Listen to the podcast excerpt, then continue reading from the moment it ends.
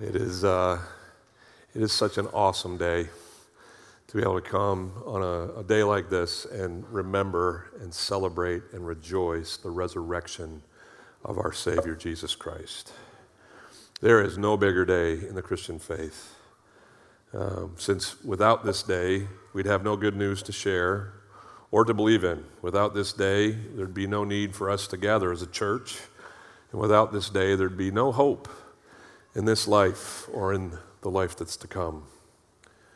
The Apostle Paul uh, said it so well when he wrote to his friends in Corinth. He says, If Christ has not been raised, then our preaching is in vain, and your faith is in vain. It just doesn't make sense that I'm standing here or you're sitting there if Jesus didn't come back from the grave. So we celebrate. We celebrate today on this day that uh, we remember his resurrection, but it shouldn't just stay here. It shouldn't just be a one day thing where uh, we make a fuss about this resurrected king. It should be a daily, constant, with every breath that we take, experience for us in life. Now, as we get going this morning, let me throw some Easter stats at you. This is my 49th Easter. Do the math. It's my 41st as a Christian. It's my 15th as the pastor of this church. And I say that because uh, there's been 15 Easter sermons in my history here. And I don't know if you preach at your church, but uh, uh, it, it's, uh, it's challenging every year to come at this thing from a different direction and a new angle. Not that we need to, the message stands on its own. Amen? But uh, we've had some fun around Easter uh, in the years past here. We've uh, put huge crosses on the stage that reach to the ceiling. Some of you were here that year. We've had curtains drop in dramatic fashion and reveal an empty tomb. That was fun. Whoa, oh, whoa, hey. Glad you were here. A couple years ago, I got up here with uh, something called a flannel graph. You had to grow up in Angry Baptist churches to know what that is, but uh, uh, you know they used to tell the story of the Bible with these paper cutouts that were stuck to flannel shirts, and uh, we've done a lot of different things. But uh, as we head into this Easter, uh, what I'm sharing with you today has been informed by what we've been experiencing here in our church over the last couple weekends. If you've been here, you know we've been just blessed with this uh, presentation of what we call the Bema. The Bema is a Greek word, yeah, uh, for, oh, yeah, it was a great couple weeks. The Bema is a Greek word for judgment seat. And uh, uh we've spent the last couple weeks here at our church thinking about what happens in the end, uh, how things uh, are going to look on the last day of our existence. We've called it the day. We've talked about instead of living for two days, let's live in light of the day and let it shape our choices. See, we as Christians believe that this life is not the end, that we as people exist eternally, and that what we believe and what we do in this life determines our place in the next. That last day is coming for all of us, no matter the form, whether it be our own death or the return of Christ, either one. It's imminent. It's going to be crazy amazing to stand before our God one day.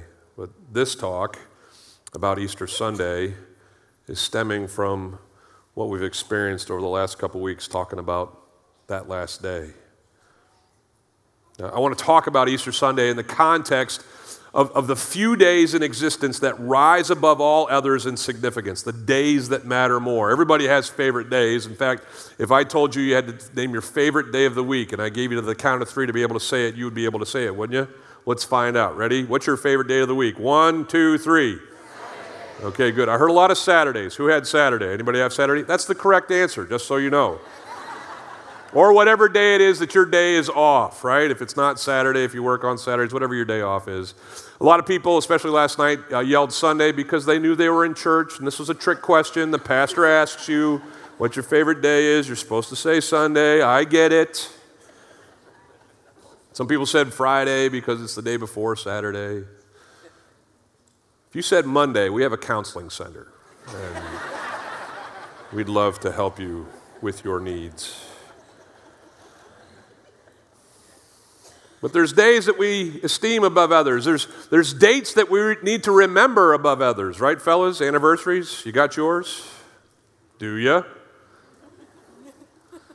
The dates of those that we love, uh, the, their birthdays, the, uh, the, the, uh, the, the, the, celebration days. You know, I yelled this last night. What was your favorite day? And kids were yelling, Christmas, you know. And, uh, I, I, have a special day coming up in our family. On May 3rd, our, our daughter Kai is going to graduate from FSU.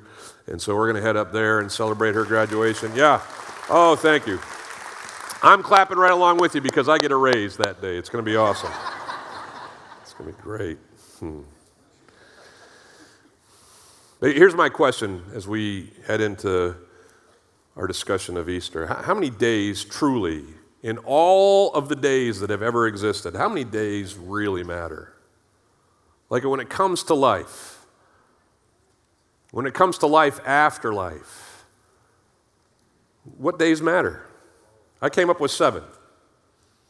You can argue that there's different ones, but we're going to talk about these seven, these seven days that matter. Take away all the other days if you got to, but just give me these. For it's in these 70 days that we have our story. I had some talented artists put together the days here on this pad. Are you ready for the first day? Well, good. It's, it's the first day. yeah, if you're going to start the seven days, better start with day number one, right? Because there aren't any other days if you don't have that one. so let's go there. In our Bibles, it's in Genesis, and it's the first page in your book. Genesis chapter 1 tells us that in the beginning, God created the heavens and the earth. Who's heard that before? Right? But it goes on and it says that um, everything that existed didn't really exist. Everything was null and void, and that there was a darkness. And it's into this darkness that God said his first words. Genesis chapter 1, verse 3 says, And God said, Let there be light. And there was. And God saw that the light was good, and God separated the light from the darkness. On the first day, God commences creation by turning on the lights. Now, He wasn't actually creating light. Some of you are like, no, Mark, it says it right there. He said, let there be light. No, He, he said, let there be light, but He wasn't creating light. In fact, it'll be three days in creation before God actually creates the things that we associate with light in our existence, like the sun and the moon. Those come day four. Read your Bibles, it's in there. But it says here that God said, Let there be light, and there was light. And then there's like two more days that come with this morning and this evening, or this, this light and this darkness. What, what are we talking about? Lots of debate has spun around as to what this light is, but everybody kind of arrives back at this one understanding. Here on this first day, the light that God spoke into, be, into being wasn't a created light, it was actually the light that was Himself. See, God injected first in creation himself into his creation, instilling his very essence and presence into his creative work. By doing so, God was saying, This isn't going to be some kind of impersonal, you know, uh, throw it together, uh, uh, spin the world into existence and leave it behind kind of creation. From the get go, God was making himself clear I will be a constant source of light and life in this world that I am creating. For I am myself light.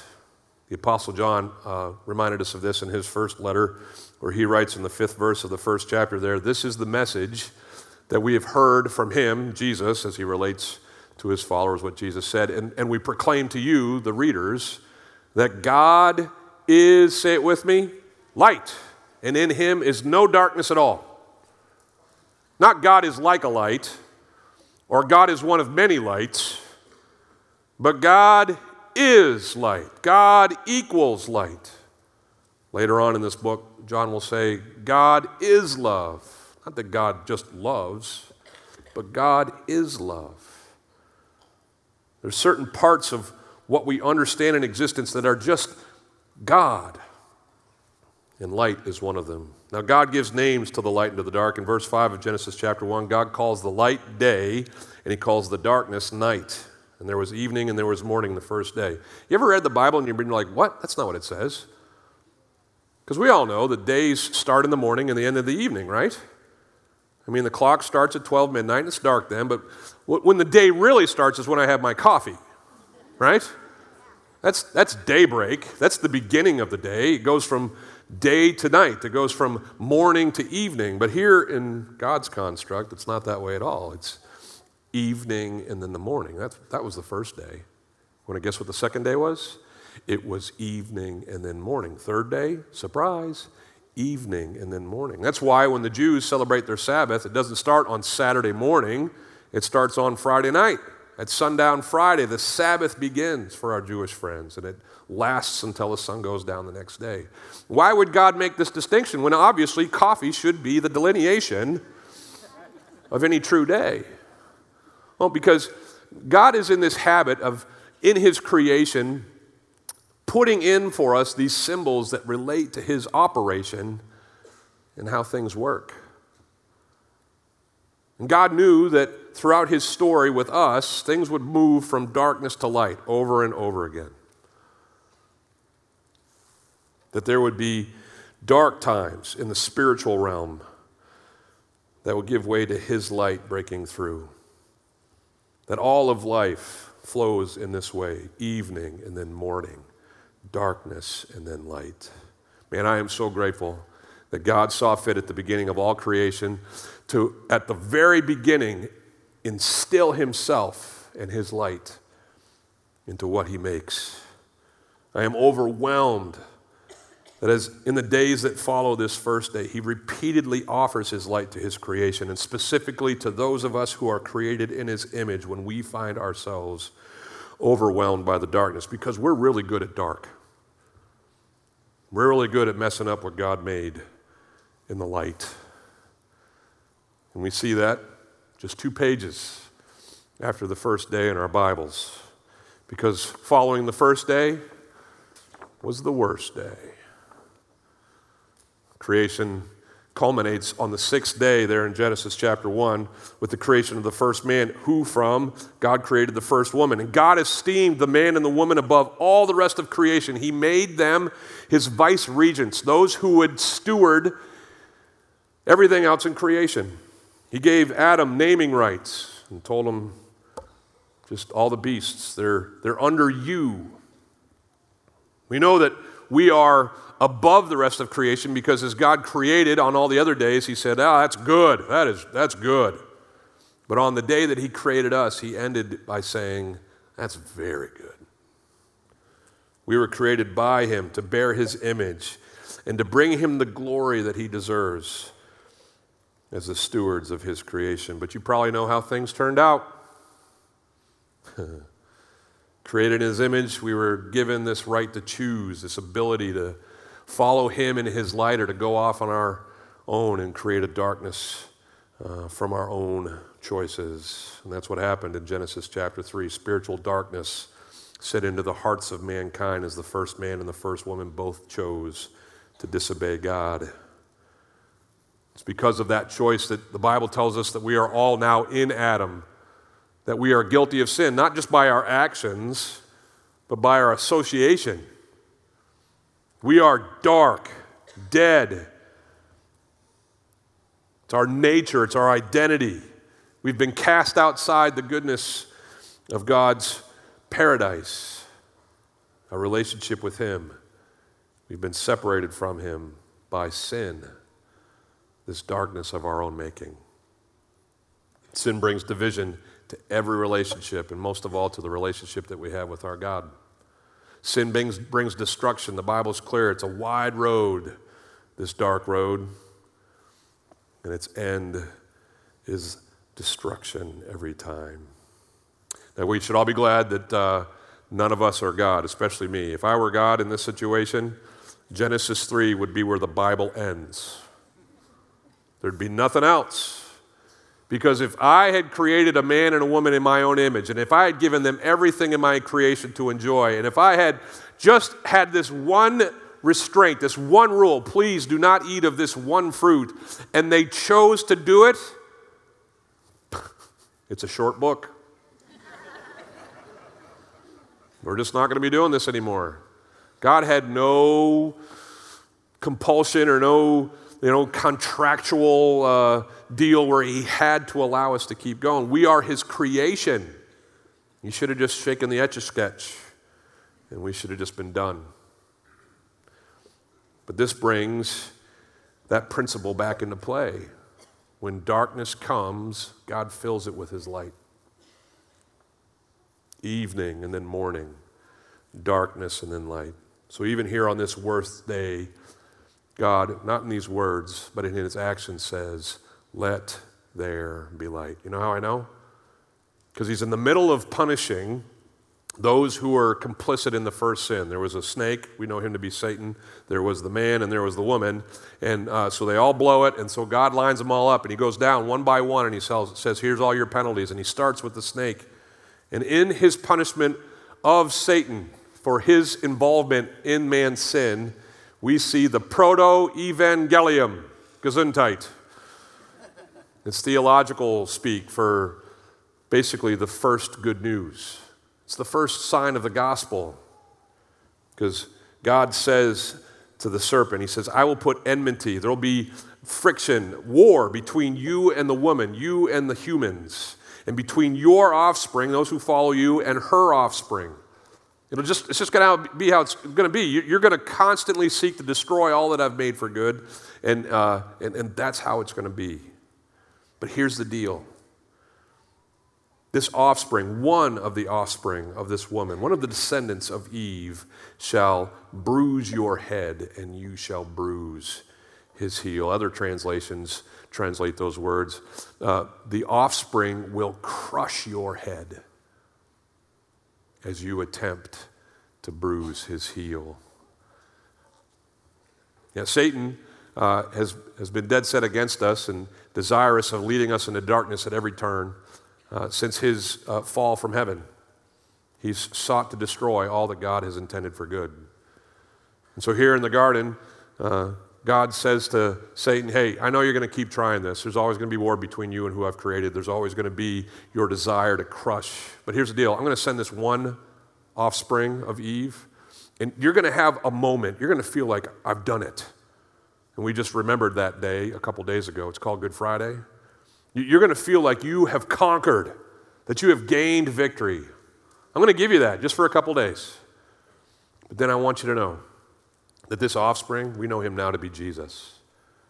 Even as you attempt to end him, he will not be overcome. See, you'll see that Friday as your victory, but it's really mine. Because my son will come forth, and in his resurrection, you will be forever defeated. You'll bruise his heel, but he's going to crush your head. It goes on and says in the 20 verse, uh, 21st verse of, of, Genesis chapter 3 that God, uh, wanting to provide for these who had rebelled against him, yeah, he made for Adam and his wife garments of skins and he clothed them. What a, what a Man, what a foreshadowing and a picture of how sin gets covered. Sin requires death, it tells us in Romans. There, there, there must be a payment for unrighteousness, and it's death. And here in the garden, the first death occurs. Animals die so that their skins can be given, so that those crazy fig leaf aprons that Adam and Eve had made for themselves when sin had become a part of their reality, that those, those aprons that would just kind of crumble like leaves in your front yard as they decay, he says, now let's give you something more permanent. And let's do it by ending something else so that you can be covered in your shame. Everybody, fast forward to the cross. Jesus died so that you and I could be covered in our shame.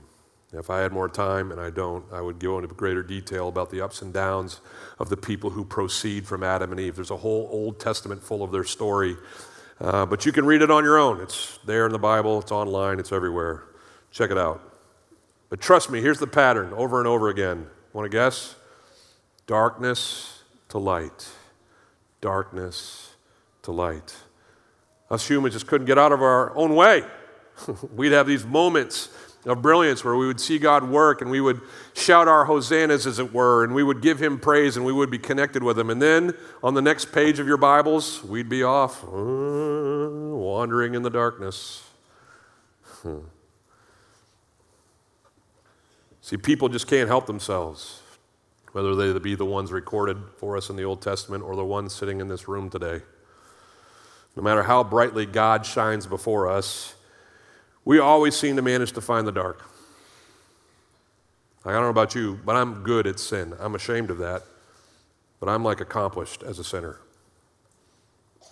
So as time goes by, more and more prophets come to these people in the Old Testament, calling for them as the children of God. They were the, the, descendants of Abraham, the, the people of Israel. He calls for their repentance and he calls for their preparation of the one who would come. There was this Messiah that had been promised and spoken of over and over again in the Old Testament. And a guy by the name of Isaiah had said this about this one who was to come. He calls him a light. The people who walked in darkness have seen a great light, and those who dwell in a land of deep darkness, on them has light shone. That brings us to the next day of the seven. Because on dark days, God begins to work, and ultimately, He brings about His plan to shine His light into the world again. And we know that day to be Christmas. Merry Christmas, everyone. if you want to know more about Christmas, you can read Luke 2 or the beginning of the book of Matthew. You can come back in December. We would love to have you. Try not to miss between, but that'd be great. But I'll sum Christmas up for you by saying this. Just as God had injected himself and his light into creation on the first day, he now injects himself again. But this time, he comes differently with his light. He comes as one of us for the sake of us, so that in the form of his son, he could die for us.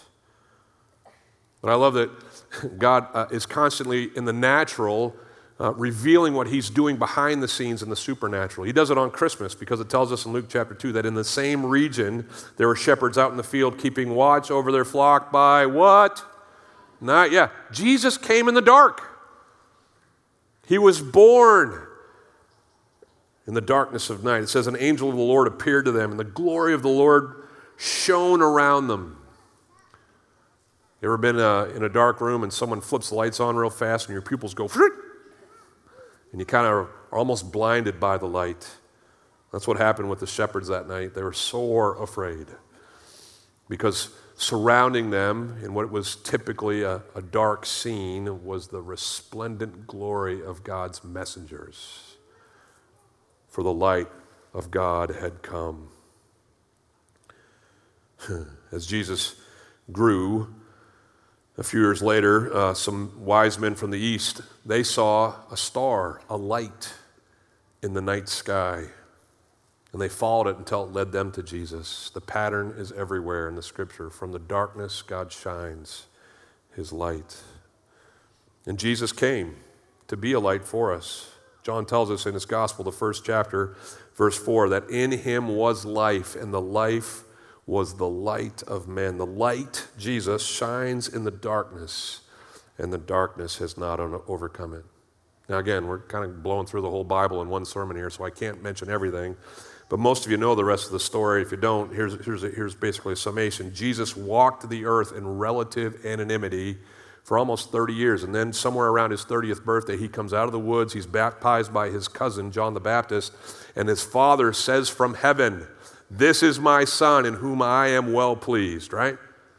And then he goes on, and for three and a half years or so, he takes Israel by the throat. And he teaches things that men had never heard. And he does things that men had never seen. Miracle after miracle flow from this carpenter from Nazareth. He sits his friends down in one teaching, gets very specific with them about God's plan to deliver them from the darkness of, our, of their sin. And, and he says this to them in John chapter 8, verse 12. He says, uh, I am the light of the world. Whoever follows me will not walk in darkness, but will have the light of life. That word follows me doesn't mean just goes to church. Whoever goes to church will have the light of life. Whoever comes from a Christian family or a Christian country or a Christian culture, that they'll have the light of life. When he says, follow me there, he, he talked about it in another part of his teaching. He says, if you want to follow me, pick up your cross. He says, in essence, give your life to me. Put your faith in me. I'm the light. If you want to be free from your darkness, follow me in faith. Hmm. People came from all over to do just that. They were convinced that he was the Messiah, the one that had been spoken of for years, the one who had been promised by God. They followed him all the way up to his triumphal entry that Palm Sunday as Jesus rode through the gates of Jerusalem on the back of a donkey. They hailed him as king. His popularity had never been greater. His close ins thought, this is it. We need to start arguing about where we're going to sit in the throne room. I mean, this is happening. But they hadn't heard what Jesus had been telling them the whole time. I'm not coming here to take an earthly throne. I'm coming here so that I can become darkness for you. The fourth day on the seven days that matter is Good Friday. On Good Friday, his followers couldn't believe what they were seeing. See, because they hadn't made the connection. Sure, Jesus had come to be the light of the world, he had made that clear, but they hadn't fully grasped the power of the darkness of their sin in themselves. They didn't understand that uh, the sin that had separated them from God required this payment uh, that they'd actually been a part of as followers of the Jewish faith for years. Sacrifices had to be made so that sins could be atoned for. Jesus had called himself the Lamb. He had spoken of uh, himself as a temple that would be torn down. He had talked about, I got to go to Jerusalem to fulfill my purpose. And every time he talked to his friends about it, they're like, No, don't over my dead body, Jesus. And he would say to Peter, Hey, Pete, get thee behind me, Satan. you just don't understand. See, because Jesus came to save us from darkness by becoming this payment that I'm talking about. He stood in our place and he became actually sin for us so that through his sacrifice we could be free from our guilt and shame, just like Adam and Eve in the garden were covered by God the Father all those years ago. The irony should not be wasted on any of us. For you and I to be freed from our darkness, the light of the world had to become darkness for us. So Paul told his friends in Corinth. He said, For our sake, God the Father made him, Jesus, to be sin who knew no sin. Jesus was perfect. So that in him, in Jesus, we might become the righteousness of God. Again, at this time, on this day, God didn't miss a chance to prove or show in the natural what was happening in the supernatural. The Bible tells us that he blocked the sun out from noon until 3 o'clock over the time that Jesus was being crucified on the cross. In Matthew 27, it says, Now from the sixth hour there was darkness over all the land until the ninth hour. Some people call it an eclipse. I think it goes way beyond that. I think it just got inky black. Like, like nobody see people are lighting fires and torches because there's just no lights on. There's nothing visible. Because Jesus is trying to make, or God is trying to make a point. This, my son who dies on this cross, is becoming darkness for you. At about the ninth hour, it says in verse 46, Jesus cried out with a loud voice, saying, Eli, Eli, lema sabachthani, which is translated, My God, my God, why have you forsaken me? Jesus quotes the beginning verses of Psalm 22 when he asks his father this question Why are you forsaking me? Lots of debate has surrounded the meaning of these words, but at the very least, we could see the manifestation of God's wrath, his hatred for sin, as, as Jesus took your sins and mine upon himself, God in his righteousness couldn't even bear to look at his son who had become darkness for us. Well, as with every darkness, the light wasn't too far behind. And that's where we come to today because Friday became Sunday and darkness became light again on the fifth day that we call Easter. Some of you are wondering where we're going to get to Easter. Well, we've arrived, and it's the biggie. We could say so much. I filled 14 years of sermons on Easter. Let me just say this about Easter and this one. If in dying Jesus became our substitute and he paid for our sin, in his resurrection we have these two things. First, the proof that he is the Son of God. He's proven by overcoming death that he was who he said he was. He spent his time in his teachings talking about the fact that uh, even as he read a scroll in the synagogue in the town that he was born, he, he read a scroll of Isaiah that described the Messiah, and he stopped at the end and he said, Right here. And all of his friends who grew up with him said, Isn't that Joe's son? I mean, isn't that the carpenter's kid? He thinks he's the Messiah? Right? He'd go on in his teachings and he'd talk about himself in terms of being the Son of Man, another moniker for the Son of God. This is actually what got him killed. The chief priests and the Jewish leaders said, He's a blasphemer. He thinks he's God. We got to kill this guy. He's crazy. But, as another preacher once said to me, if a guy says over and over again that he will die and he comes back to life, you could probably trust that the other stuff he was saying was true. Jesus, coming back from the grave, proves that he's the Son of, the God, Son of God and that he can do what he came to do. But it's not just that. Jesus coming back, his resurrection, is evidence that the darkness in us, our sin, has once and for all been overcome. We don't have to keep, if we put our faith in Jesus, we don't have to keep going back and, and, and saying, I'm sorry, and, and seeking repentance over and over again. We, we have been once and for all in the work of our Savior Jesus Christ, forgiven of our sins. When Jesus hung on the cross, he said, It is finished. He wasn't talking about his life, he was talking about his work. The things that I have come here to do are done. I have paid the debt for all of mankind. Darkness is eradicated. My light is in place for those who would believe in me. Hmm.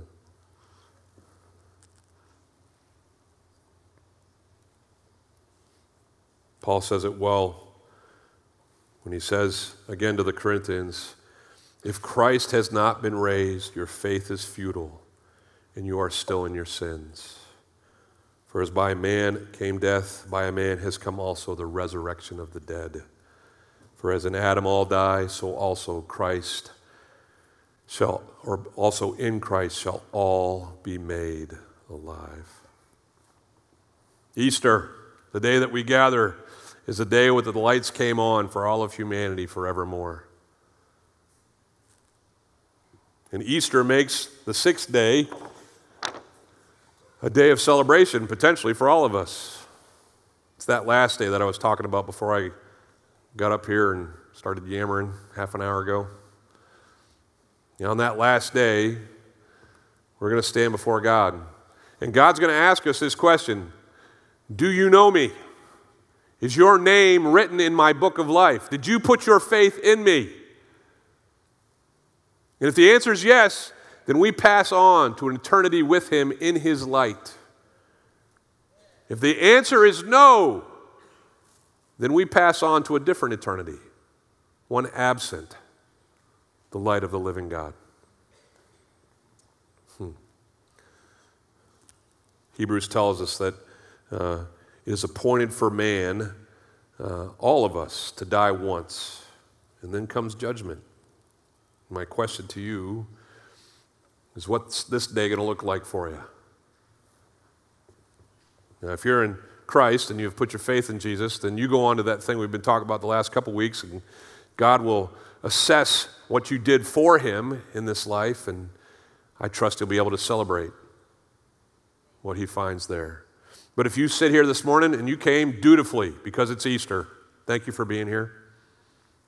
If you're just waiting for the egg hunt and the ham that's on the other side of this, I'm almost done. but I want to beg you on this day to consider that there's more to this life than whatever you're living it for. That there's a God who made you, who loves you, who, even despite the darkness in you, wants to rescue you and to bring his light to you so that you can have life. Doesn't require you to go through a bunch of hoops, a bunch of uh, you know, this and that. It just requires your faith in what Jesus has accomplished for us on these other great days. It's by your faith that your darkness can be cast away. There's one last day. Have you been counting? This is day six. This is the last day that I want to talk to you about. This day. This day. Isn't it amazing that we only have now? Oh, there it went. Oh, well, now we have now. Oh, there it goes again. But we can't go back. I keep Googling for the time machine, they haven't made it yet. But we can't, we can't go back and change what's happened in the past. And as much as you worry about your future, you can't go forward and figure out your future. It's, you just got to wait for it. Can't go back, can't go forward. We just got now. What are you doing with now? What are you doing with this day? Because every day we wake up, we can either choose to walk in God's light and honor Him, or we can choose to walk not with Him in the darkness of our own making. I used to love when church would get slow. I give you permission to do this if you're ever bored while I'm preaching. Open in your Bibles and go to the cool parts. When I was a little kid, it was Joshua. Joshua was the general of Israel's armies during the conquest of the Promised Land. And there's some great fight scenes in the book of Joshua. Lots of crazy stuff going on. I, actually read it later on in life, got all the way to the back end of it where the boring stuff was, I thought. Uh, but it's in peacetime that Joshua, after apportioning all of the promised land to the tribes of Israel, gathers the leaders of those tribes back together, and he has all of the people there, and he says to them, Listen, we're done. We made it. We're here. Here's the now what. The now what is that you get every day to choose. He says this in Joshua 24. He says, Choose this day whom you will serve. Now, you can choose to serve the gods uh, that were uh, the gods your fathers serve in the region beyond the river. Israel had been guilty of worshiping false deities. You could choose, even now, as you've kind of entered into this land that used to be inhabited by this tribe called the Amorites, you could choose to worship their gods. They're still around. His point was you could choose to worship and honor and serve whoever you want. Do you remember what he said? As for me and my house, we will serve the Lord. And you and I wake up every day to that choice. You and I walk into every situation with that choice. We can say in any circumstance, as for me, I will serve the Lord. Or we can say in any circumstance, as for me, I'm going to serve me. But in the end, on that last day, if we are found without Christ, we are without his light. What are you doing? Will you pray with me? As we close our service, we're going to sing one more song, and, and then I'm going to come up and just bid you a happy Easter. And before we do that, I just want to give people in the room the chance to answer that question for themselves. What am I doing? If these are the seven days that matter, what am I doing with this day? How am I living my life right now? I'm so grateful for the lives that have been changed by faith in Jesus Christ over the last few weeks. I've been walking up here with roses every Sunday. But maybe you're the next rose because on this Easter Sunday, you finally figured it out. All the fuss is about you, God doing this for you so that you might have life through Him. He's calling you. He's calling you from your darkness and into the light and for you to receive from Jesus what he so willingly gave on the cross, for you to receive the resurrection uh, that is represented in the resurrection of our Savior, you just have to believe.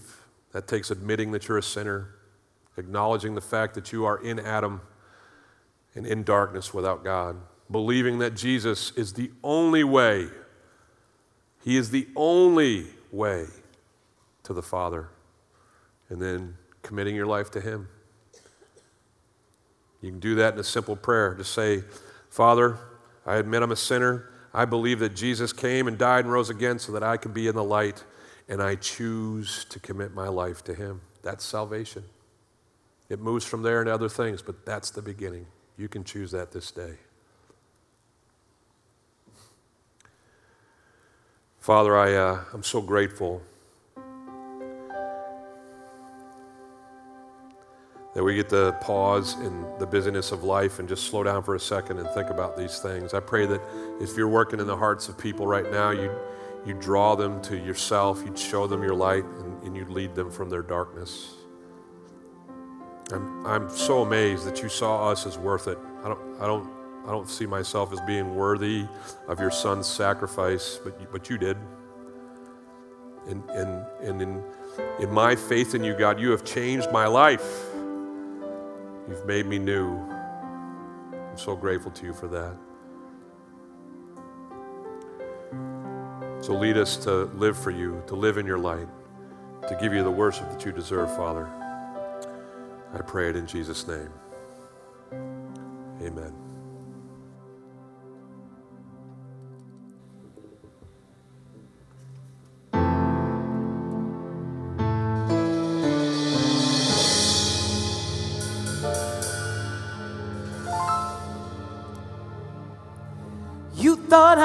Worth saving. So you came and changed my life. You thought I was worth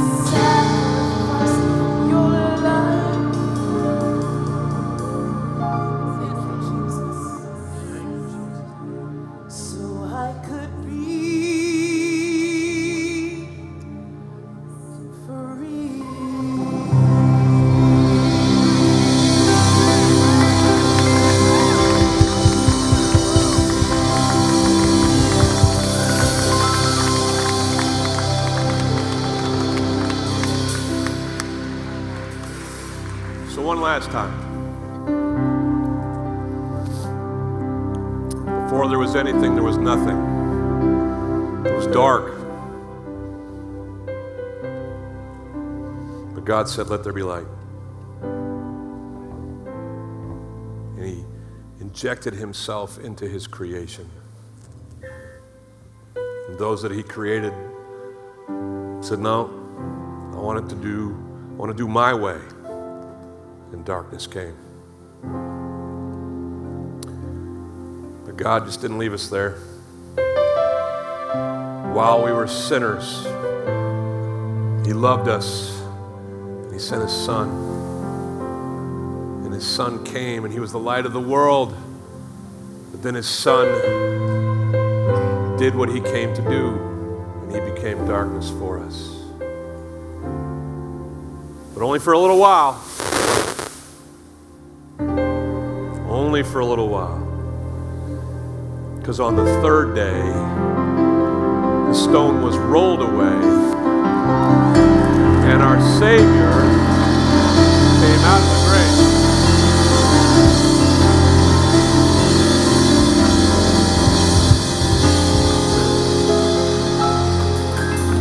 So may you and I choose this day to live in the light. Father, that's my prayer over your people. You made everyone in here. You love every one of us. And you sent your son to die for each one of us. And many of us have already chosen you, and some of us I trust soon will. But may all of us live, God, in the purpose that you created us to live. May we bring you the glory that you deserve as the light of the world. And it's in Jesus' name that I pray these things. Amen. Happy Easter. God bless you.